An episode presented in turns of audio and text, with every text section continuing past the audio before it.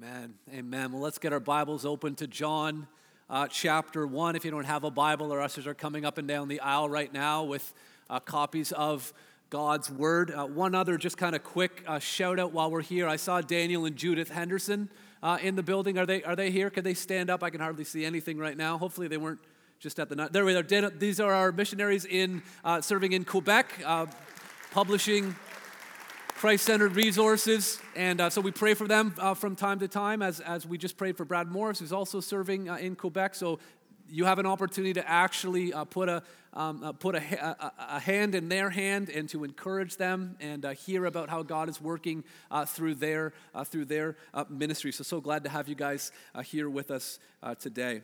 John chapter 1, and, um, and we're going to be looking at verses 14 through 18. Uh, this past week, Lindsay and I got invited to, uh, to attend a, a, performance of the Nutcracker put on by the National Ballet of Canada. And uh, this was a real first for me. I've had no experience with, uh, with ballets. I had no idea how the Nutcracker works. And so I was just learning a lot through the, through the whole process. And I guess there's this tradition uh, in, in, as the Nutcracker is performed all over the world, that this one particular kind of side part, this very small, insignificant role, they often bring in people who aren't dancers at all but who are well known for some other reason. And they're the Cannon Dolls. In, in the middle of the scene where the Nutcracker comes to life and starts dancing around, and there's a, a war uh, with, with the Mouse King, these, these clown characters come out and fire a cannon into the audience. And those clown characters are normally played by someone who's, who's not a dancer. And the night we were there, it was like the editor of the Toronto Star. I had, never, I had never heard of them. But the night after we were there was kind of big news because the clown dolls were, the Cannon Dolls were being played by Auston Matthews and Mitch Marner. And uh, so this is how we normally uh, associate them, you know, wearing the, wearing the blue and white uniform. But on that particular night this week, they were dressed up as clowns firing a cannon into the audience. Now, why was this considered news? Why was this noteworthy? Well, it was kind of shocking and surprising to see someone who you know for, for, for being associated with one thing, and then all of a sudden being found in a different, unique environment. And, and it's, it would be kind of surprising to see a hockey, hockey player at the ballet, ballet, let alone in the ballet. And and yet that's what that's what these two gentlemen did. And it caught a lot of attention. It brought a lot of publicity to uh, to the event. And why? Because there's just such a transition taking place you know from the arena to the to the theater but, loved ones, when we come to John chapter 1 and when we think about Christmas, think about the transition that we are contemplating and reflecting on at this season. We're not just talking about a move from Scotiabank Arena to the Four Seasons uh, Center for the Performing Arts. We're talking about a transition from heaven to earth. We're not just talking about athletes pretending to be dancers. We're not talking about just trading in hockey equipment for a, a clown costume. We are talking about God becoming a man. And what we're going to study today, particularly in John chapter 1, verse 14, I mean, the whole meaning of Christmas hinges on, the, on a proper understanding of what this verse is saying. In fact, the whole message of the Bible really hinges on understanding the transition of God becoming a man. The entire belief system of Christianity is founded on the reality that we are about to study right now. So there is a lot at stake. If you get this wrong, you get everything wrong. But if we get this right, if we truly understand what theologians call the incarnation, the Word becoming flesh, God becoming a man, then that changes everything. Then that allows us to truly understand how the whole Bible fits together, to truly understand what the meaning of Christmas is, to truly understand what the message and foundation of Christianity is all about. And so we're going to be looking at John chapter 1, verses 14 to 18. But as we've been doing throughout this series, I'm going to read from verse 1 all the way down to verse 18 so that we can put these verses in its proper uh, context. John chapter 1, verse 1. In the beginning was the Word, and the Word was with God, and the Word was God. He was in the beginning with God. All things were made through him, and without him was not anything made that was made. In him was life, and the life was the light of men. The light shines in the darkness, and the darkness has not overcome it. There was a man sent from God whose name was John. He came as a witness to bear witness about the light, that all might believe through him. He was not the light, but came to bear witness about the light. The true light, which gives light to everyone, was coming into the world. He was in the world, and the world was made through him, yet the world did not know him. He came to his own, and his own people did not receive him. But to all who did receive him, who believed in his name, he gave the right to become children of God, who were born not of blood, nor of the will of the flesh, nor of the will of man, but of God. And the Word became flesh and dwelt among us. And we have seen his glory, glory as of the only Son from the Father, full of grace and truth. John bore witness about him and cried out, This was he of whom I said, He who comes after me ranks before me because he was before me. For from his fullness we have all received grace upon grace. For the law was given through Moses, grace and truth came through Jesus Christ. No one has ever seen God, the only God, who was at the Father's side. He has made him known. Let's pray together. Heavenly Father, this is your living and active word. And we come to you right now in the name of your Son, Jesus Christ. And we come by the power of your Holy Spirit. And we ask you, Lord God, to move in our midst, Lord, to allow this incredible, life transforming, universe altering passage of Scripture to speak, Lord, to our hearts, to allow us to truly come to grips with what what this season is all about, what the Bible is all about, what Christianity is all about, Lord God. That Christ became a man, that Christ came and dwelt here among us. So, Lord, help us, we pray, in Jesus' name. Amen. Amen. So if we were to truly understand what John 1:14 is all about, to truly come to grips with that simple yet profound statement, the word became flesh, there are three things that will happen, three things that will take place in our lives. Here's the first one. When we truly understand the incarnation, we see his glory. We see Jesus' glory. Verse 14 says, And the Word became flesh and dwelt among us, and we have seen his glory. John is talking about his own experience with Jesus Christ and how he saw with his own eyes the glory of God becoming a man. He begins in verse 14 calling Jesus the Word. And this is referring back to what we just read in verse 1 that he's the pre existent, eternal Son of God, the Word that was with God and the Word that was God. That Word is the Word that became flesh. And when he became flesh, he didn't cease to be the Word. It doesn't say the Word stopped being the Word and became flesh. No, the Word became flesh. God didn't, God didn't stop being, or Jesus didn't stop being God when he became a human being. No, he's 100% God and 100% human. Uh, Daniel, do you want to come up here for a second? I just want to sh- share with you a quick uh, illustration that I learned from uh, Pastor Robbie Simons down in Oakville. So, this, come on right up. Uh, this jacket here represents everything that it means to be a human being. Everything that it means to be a human being in terms of, of physicality, right, right down to having a toenails or little hairs in your nostrils. This is what it means to be human physically. This is what it means to be a human socially and, and psychologically and, and spiritually. Emotionally, everything about being a human is wrapped up into this jacket. Now, Daniel, the pressure's on right now because this represents being humanity, but you are going to represent full divinity, okay? So don't mess this up, all right?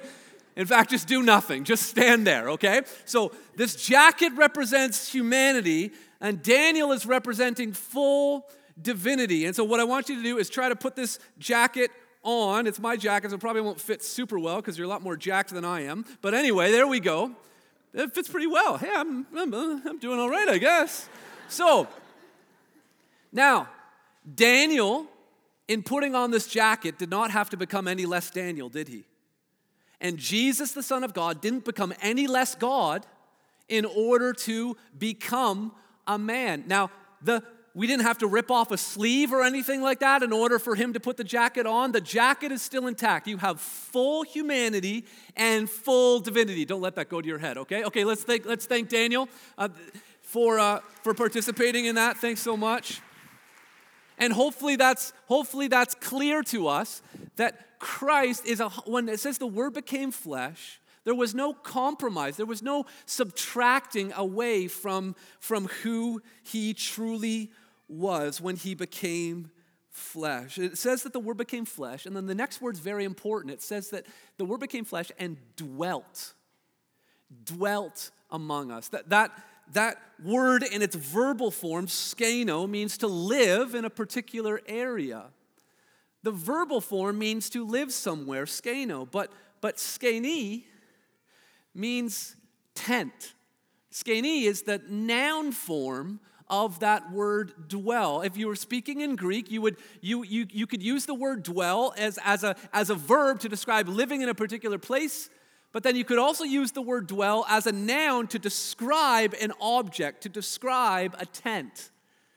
Now, when the Old Testament, which was written in Hebrew, was translated into Greek in a, in a translation called the Septuagint, that word dwell in its verbal form and in its noun form is used to describe something very important. It's used to describe the construction of the tabernacle among the people of Israel in the wilderness when they escaped Egypt. Take a look at the screen at, at Exodus chapter 25, verse 8 and, 8 and 9. God told Moses, Let them make me a sanctuary that I may dwell in their midst. That's the verbal form. God wants to live among his people. That's skeno.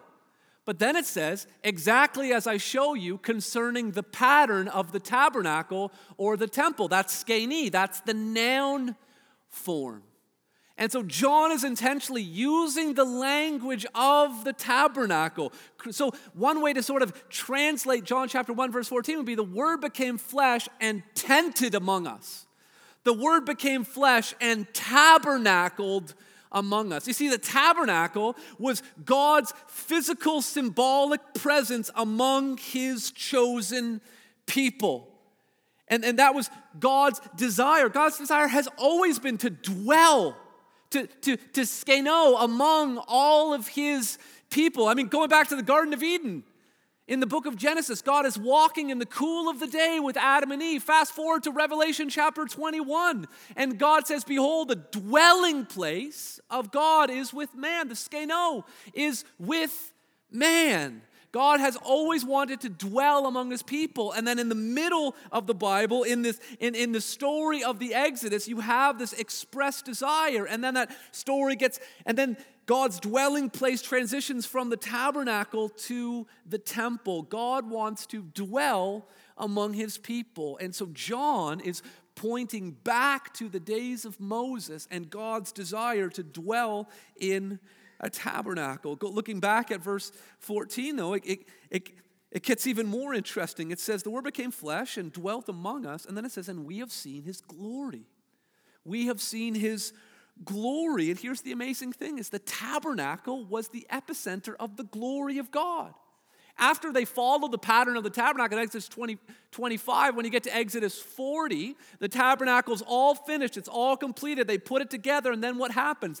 The, then the cloud covered the tent of meeting, and the glory of the Lord filled the tabernacle. The word became flesh and dwelt among us, tabernacled among us, and we have seen his glory. Exodus 40 says that the glory of God came down and filled the tabernacle, filled the tent, filled the tent where God symbolic presence was among his people. Later on in the book of Kings, in the book of Chronicles, it talks about the, the, transition between the tent to, a, to an actual temple. And the same thing happened when the temple was open in the days of Solomon. The cloud came, and the glory of God filled the temple.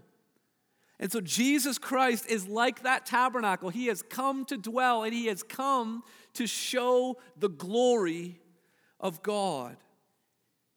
And John says, We have seen his glory. John himself experienced the glory of God. Let me take you to a place where he, he saw Christ's glory firsthand. Tur- turn to the book of Luke, chapter 9. Luke is the book of the Bible right before the Gospel of John. So just turn to the book of Luke, chapter 9 and find verse 28. Jesus revealed his glory in a number of different ways in his teaching, in his miracles, in his compassion. All of these things manifested his glory, but John had this unique opportunity to see Christ's glory in such a special way. Look at John chapter 9, verse 28. Now, about eight days later, after these things, he took with him Peter and, notice, and John. Peter and John. This is John. This is John who wrote the book of John, being written about in the book of Luke. Peter and John and James, and went on the mountain to pray. And as he was praying, the appearance of his face was altered, and his clothing became dazzling white. And behold, two men were talking with him, Moses and Elijah, who appeared in glory and spoke of his departure which he was about to accomplish at Jerusalem. Now, Peter and those who were with him were heavy with sleep. But when they became fully awake, notice this, they saw his glory. Jesus showed them what was, what was being covered, what was underneath the jacket of humanity that Christ had put on. As the Word had become flesh, Jesus revealed his pre existent glory. Look at verse 33. And the men were, as the men were parting from him, Peter said to Jesus, Master, it is good that we are here. Let us make three, what does he want to make? Three tents, three skenes, three dwelling places. He wants to make a, a, a, tent like the tabernacle. He says, one for you, and one for Moses, and one for Elijah, not knowing what he said. I love that part. You know, the disciples are, you know, having a meal afterwards. Like, Peter, remember that time on the mountain and you were talking about the tent? Why did you say that? He's like, I don't know why I said that. I don't know what I said. Verse 34 And as he was saying these things, notice this a cloud came, the cloud of the glory of God, the cloud that filled the tabernacle, the cloud that filled the temple. A cloud came and overshadowed them, and they were afraid as they entered the cloud. Why were they afraid? Because that's the very presence of God the, the manifest reality of all that God is and all of his beauty and all of his holiness. They, of course, they were afraid. And then it says, And a voice came out of the cloud saying, This is my son, my chosen one. Listen to him.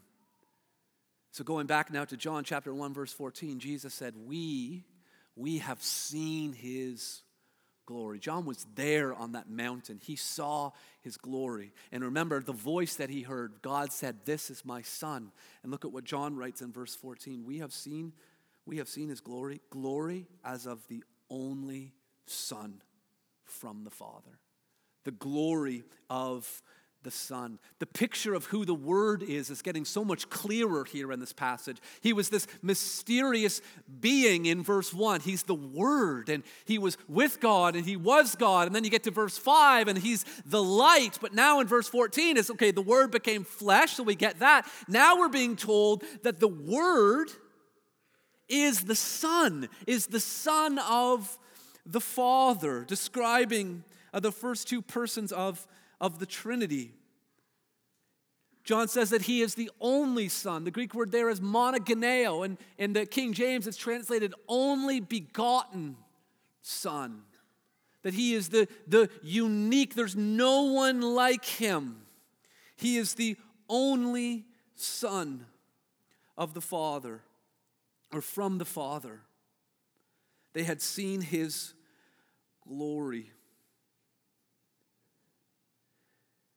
And he became flesh, and he's filled with grace and truth. More about grace and truth later. But notice this he, he came to us, the Word became flesh. And on that first, uh, that first Christmas, when, when, when the advent of, of, of Christ, when, when Christ first appeared, the Word had, had become flesh. At that time, you're just talking about maybe eight to 10 pounds of flesh. It, it wasn't a lot of flesh at that point.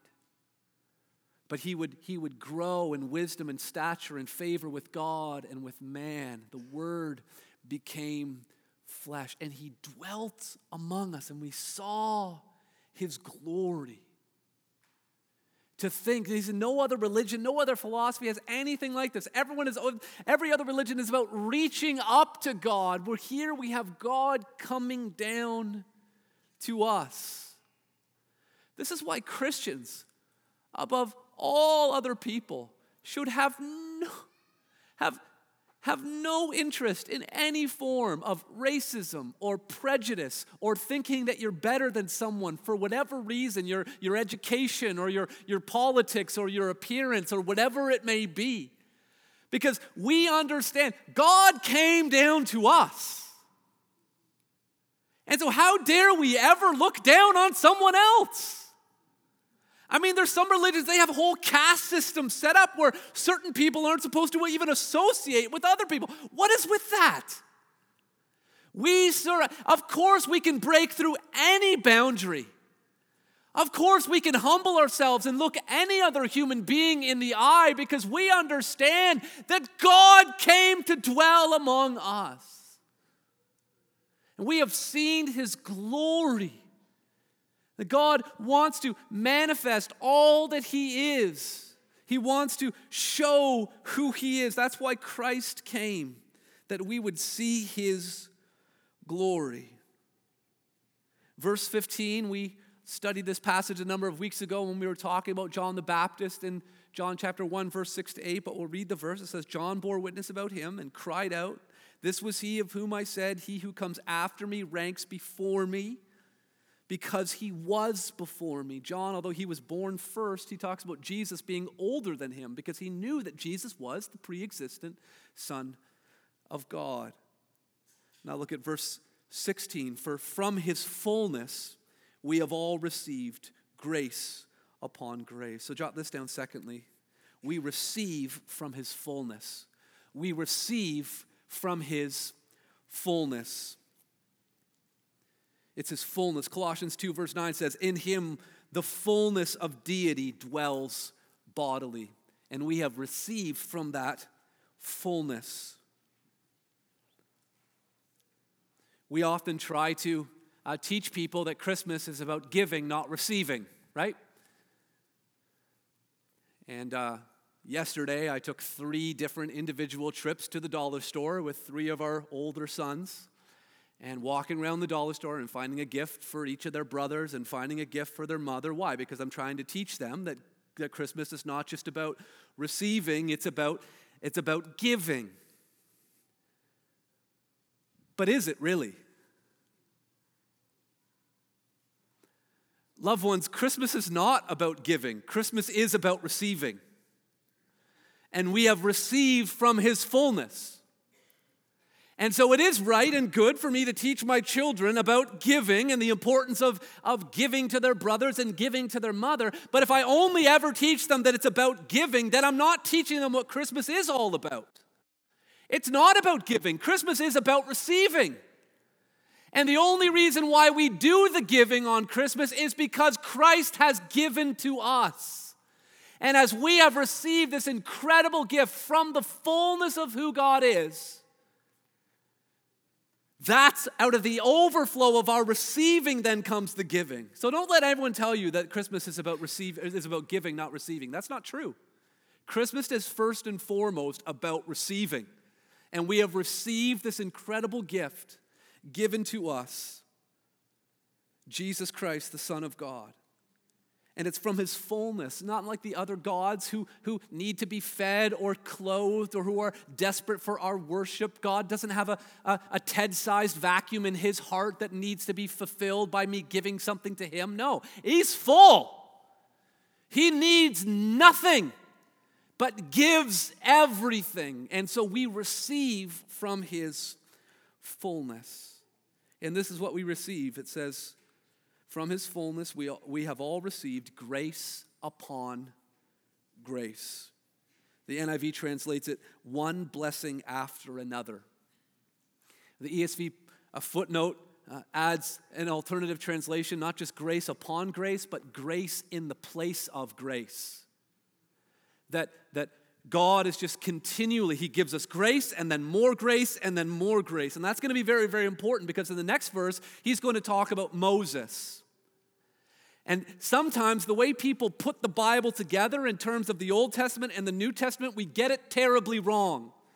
Sometimes we think that in the Old Testament, God was, you know, angry and vindictive and, and, and, and really wanting to punish people. And then all of a sudden in the New Testament, God's now friendly and merciful and gracious and loving. Have you ever heard that kind of teaching?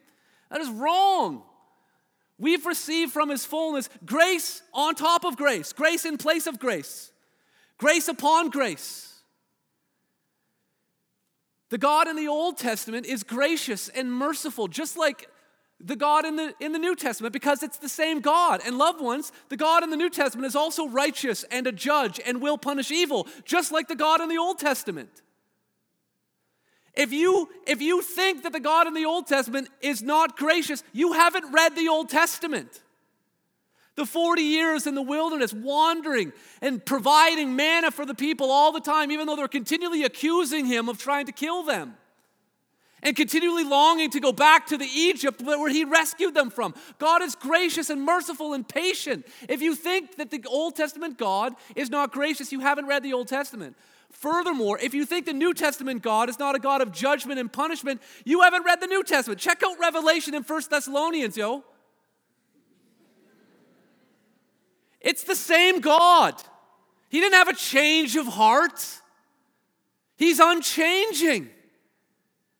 He is gracious and merciful and abounding in steadfast love. But the second part of that statement is that He will by no means clear the guilty. He is a God of justice. And so we need to understand rightly how the Old Testament relates to the New Testament. It's all grace. He's going to talk about how the law was given. The law was given as a gift of grace. It was, a, it was a, a grace to show us how to live, it was a grace to reveal our sin. And then Christ coming is just grace in place of grace. So look at verse 17 now. In light of that, it says, For the law was given through Moses. Moses was the one who gave the law. God gave it to him on Mount Sinai. He thundered it down from the mountain so that the people could know what is right and what is wrong, so the people could know the character of God. All of this was grace. He had rescued them from Egypt. That was grace. Grace on top of grace. So the, the law came through Moses, and then it says grace and truth came through Jesus Christ. God just kept on showing grace as He has all along. He just kept on showing grace, and grace and truth has come through Jesus Christ. You see, the law was powerful. The law was a gift of God's grace, and the law gave us rules that helped reveal sin. But Christ is a redeemer who doesn't just reveal sin, he removes sin. And it's a grace on top of grace. It was a grace for us to be able to know what was right and wrong and what was sin. But now, the grace that's layered on top of that grace is that now we have a way of not just knowing our sin, but experiencing the grace that comes from having that sin forgiven. And Christ came, and he's described here. This is the first time his name is mentioned, Jesus. And the first time his title is mentioned, Christ, the Messiah, the Savior, the Rescuer. And grace and truth comes through him. Christ, Christ showed us grace in the way that he offers forgiveness, in the way that he offers patience. And Christ also spoke the truth. And Jesus said, It's the truth that sets us free. And because Christ has grace, he spoke the truth. He, he wants us to know and to see and understand our sin. I put a quotation for you in the bottom of your, uh, the first page of your handout there from Randy Alcorn. He wrote a really wonderful book called The Grace and Truth paradox. And this is what Alcorn has to say. He says, Truth is quick to post warning signs and guardrails at the top of the cliff, yet it fails to empower people to drive safely and neglects to help them when they crash. Grace is quick to post ambulances and paramedics at the bottom of the cliff, but without truth, it fails to post warning signs and build guardrails. In so doing, it encourages the very self destruction it attempts to heal. Truth without grace crushes people and ceases to be truth. Grace without truth deceives people and ceases to be grace. Truth without grace degenerates into judgmental legalism. Grace without truth degenerates into deceitful tolerance. Grace and truth are both necessary, neither is sufficient. The answer to the paradox, the grace and truth paradox, is a person, and it's the person of Jesus Christ, the one who is filled with grace and with truth. See, we, we, oft, we so often think either or. Yes or no? Are you a grace person or are you a truth person? Is this a church that's about grace or is this a church that's about truth? Well, listen, we're a church that's about Jesus, which means we're about both. And these are, these are not either or things, these are both and. Both are absolutely necessary, but neither of them are sufficient on their own. And Jesus came with grace and with truth. Truth about our sin, who we are, how we've rebelled against God, how we're dead in our sin, how we're children of the devil. All of that is the truth that Christ made known to us. That out of our heart comes all of this evil. But grace offers the opportunity for our hearts to be transformed and for the gospel to change us from the inside out, for our sins to be forgiven. We, we didn't receive the law from Moses' fullness. Moses was not full. Moses had a fading glory when he came down from the mountain. He wasn't full.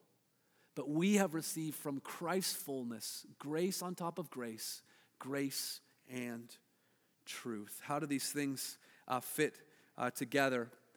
Uh, Aaron Best is sitting over here somewhere. There he is. And I, I, every time I say hello to Aaron Best, sort of in the normal, uh, the normal way that we speak, you know, you always say, "Hey, how you doing?" or "How's it going?" or "How are you?" And without fail, every time I talk to Aaron, he always says, "Say it, better than I deserve." Better than I deserve. And uh, Aaron's being so greatly used by the Lord uh, in this church and outside. He's always sharing his faith with people. And I bet you that saying that to strangers really gets a lot of conversations going about the gospel, doesn't it? How are you doing? It's something where we, we always expect someone to say fine or good or okay. But isn't it true that every single time when we think about how we're doing, we're doing better than we deserve? When we think about the truth, what do we deserve in truth in light of our sin? What do we deserve? And but what have we been given? Better, better than I deserve. And, and that is where truth and grace come together. And that, that's a way that the one brother in Christ is living that out every day by just being in the habit of responding that way to that simple, benign, seemingly empty small talk question gets people thinking on a deeper level about truth and grace and how they uh, relate to one another. So, what, what era are you living in? Are you living in the era of Moses, in, in that era of grace? Because, because the Pharisees, they got that era all mixed up. The law was supposed to be a means of grace to reveal, reveal sin, but the Pharisees tried to use the law as a means of salvation. The only purpose of the law was to show our need for salvation. And are you living your life thinking that you need to earn your way up to God? Well, you're missing the whole point because God has come down to us in grace and in truth? Are you living a life that's rooted in the grace of God? That's marveling at the fact that God has become a man. We see his glory, we receive from his fullness. And, and thirdly, make note of this we know his Father. We know his Father. Verse 18 says, No one has ever seen God. The only God who was at the Father's side, he has made him known. This Father that no one has ever seen has been made known by his Son who came here to the earth. Verse 18 says, No one has ever seen God. In Exodus chapter 33, Moses is praying to God. He's so overwhelmed by the mercy and grace of God that even though the golden calf happened, God was still going to go with his people. And Moses erupts in worship and he prays this bold prayer. He says, Show me your glory, God. And essentially, God says, This is my paraphrase God says, No. God tells him, He graciously tells him the truth and says, No man can see me and live. That's why John can say here, no one has ever seen God. Now, the translators of the English Standard Version were really wise in their choice of punctuation in this verse. Look at, look at the punctuation following that statement no one has ever seen God. There's a semicolon. And what's the purpose of a semicolon? Uh, I apologize for the grammar lesson here, but it's important. But a semicolon comes between two closely related but independent clauses. You see, the danger is that we read verse 18 like this No one has ever seen God, the only God. But when it says no one has, only, has ever seen God, that's its own independent clause. The statement, the only God who was at the Father's right hand, that is a new clause. No one has ever seen God, but then this new clause says, the only God who is at the Father's right hand. It's also interesting that that phrase only is the same word used back in verse 14, monogeneo, which means only begotten. Your translation right there might not even say the only God, it might say the only Son, because some translations uh, translate it that way. Because monogeneo, just about every time the word monogeneo is used, it refers to not just the only, but the only son. In the book of Hebrews, when it talks about Abraham sacrificing Isaac, it refers to Isaac as the only blank. It doesn't say the only son, it just says monogeneo. Because the assumption is, of course, I'm using the word monogeneo. You know what I mean. I mean his son. He didn't, he didn't sacrifice his, you know, his only sheep. He, didn't, he wasn't willing to sacrifice his, his only pair of sandals, his monogeneo sandals. No, it was his only, it was clearly about his son. And so here, when, when John, under the inspiration of the Holy Spirit, uses that word monogeneo, the assumption is, because he just earlier used the only son, that when he uses monogeneo again, it's talking about Jesus. So this new independent clause says the only God, the only Son, the only begotten, who was at the Father's right. See, the context explains it perfectly, doesn't it? It's the Son who's at the Father's side. Literally, it literally means right up against his chest or in his bosom, close to his heart. It says, No one has ever seen God but the Son of God, who's described as the only God, the one and only, the only begotten, the one who was at the Father's side. He has made him known. You see, John is finishing down here in verse 14 the very same thing that he introduced in verse 1. In the beginning was the Word, and the Word was with God. In verse 1, verse 14, at the Father's side. With God at the Father's side. And the Word was God, verse 1. And verse 14, the only God. That's called, in, in, in, literary terms, that's called an inclusio, where you, you finish with what you began with and inclusio.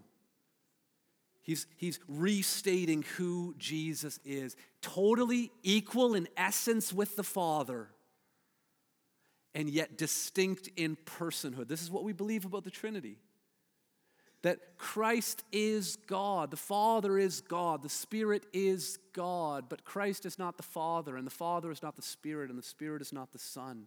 Equal in essence, but but distinct in, in personhood.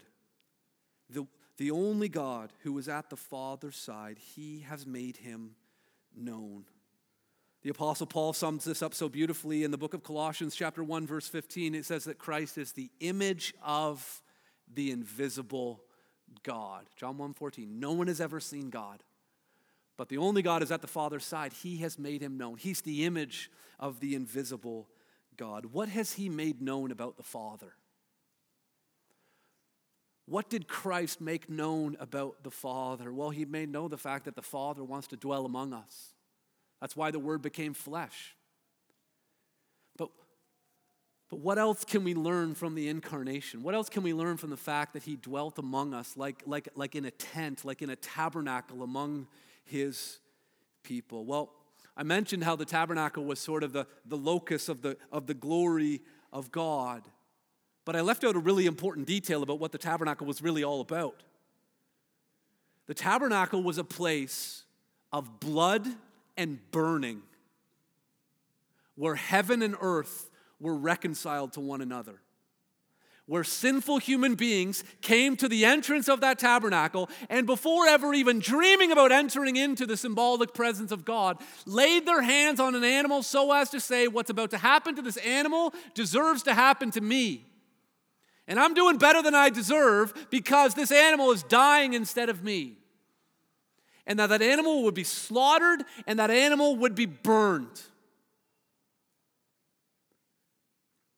And the Word became flesh and tabernacled among us and became the new temple, the new tabernacle. He became not only the new place where God is dwelling among His people, but He became the new place where the ultimate sacrifice would be paid where Christ was going to be the place, where blood was going to be shed once and for all for the forgiveness of sins. I wasn't overstating my case when I said our understanding of this passage sets the trajectory for truly understanding what Christianity is all about, what Christmas is all about, what the whole message of the Bible is. If we get this wrong, we get it all wrong. The Word became flesh and dwelt among us to make known the, to make the Father known. Why did he have to become a flesh? Why did he have to become a man? Because humans have sinned against God. And the book of Hebrews tells us animals can't be substitutes for human beings. Humans committed the sin, and so the punishment for sin needs to be poured out on a human being. He also needed to become flesh because we need his 33 years of sinless perfection, complete obedience to the Father. Because that is what is going to be accounted to us. As Phil mentioned in his rap, God deposited into our account. So that at the cross, our sin went on Christ, but his righteousness came to us. So it was absolutely necessary that he become a man, but it was absolutely necessary that he remain fully God in that, in that only an eternal being could bear an eternal punishment. That Jesus Christ could, in an instant, take all of the eternal wrath of God for our sin and in an instant say, It is finished. So Christ had to become a man, had to stay a human being. Without, there's the gospel, there's, there's no hope, message of hope in the gospel. If Christ is not a man, then, then he is not a, a mediator between God and man. If Christ is not God, then he did not have the capacity to bear the penalty, the punishment that all of us deserve for our sin. But Jesus Christ, the one who came from the Father's side, has made the Father known, has shown God's love and God's mercy, does not in any way compromise God's justice and God's holiness we see those things intersect at the cross. And the whole reason why John is writing this book is so that we would understand what took place at the cross, so that we could be reconciled to the Father through his Son. And so, loved ones, Christmas is not about giving, it's about receiving. It's about receiving this incredible gift that was given to us. So let's prepare our hearts as we uh, continue to think about what it means to, re- to respond in this season and to reflect rightly.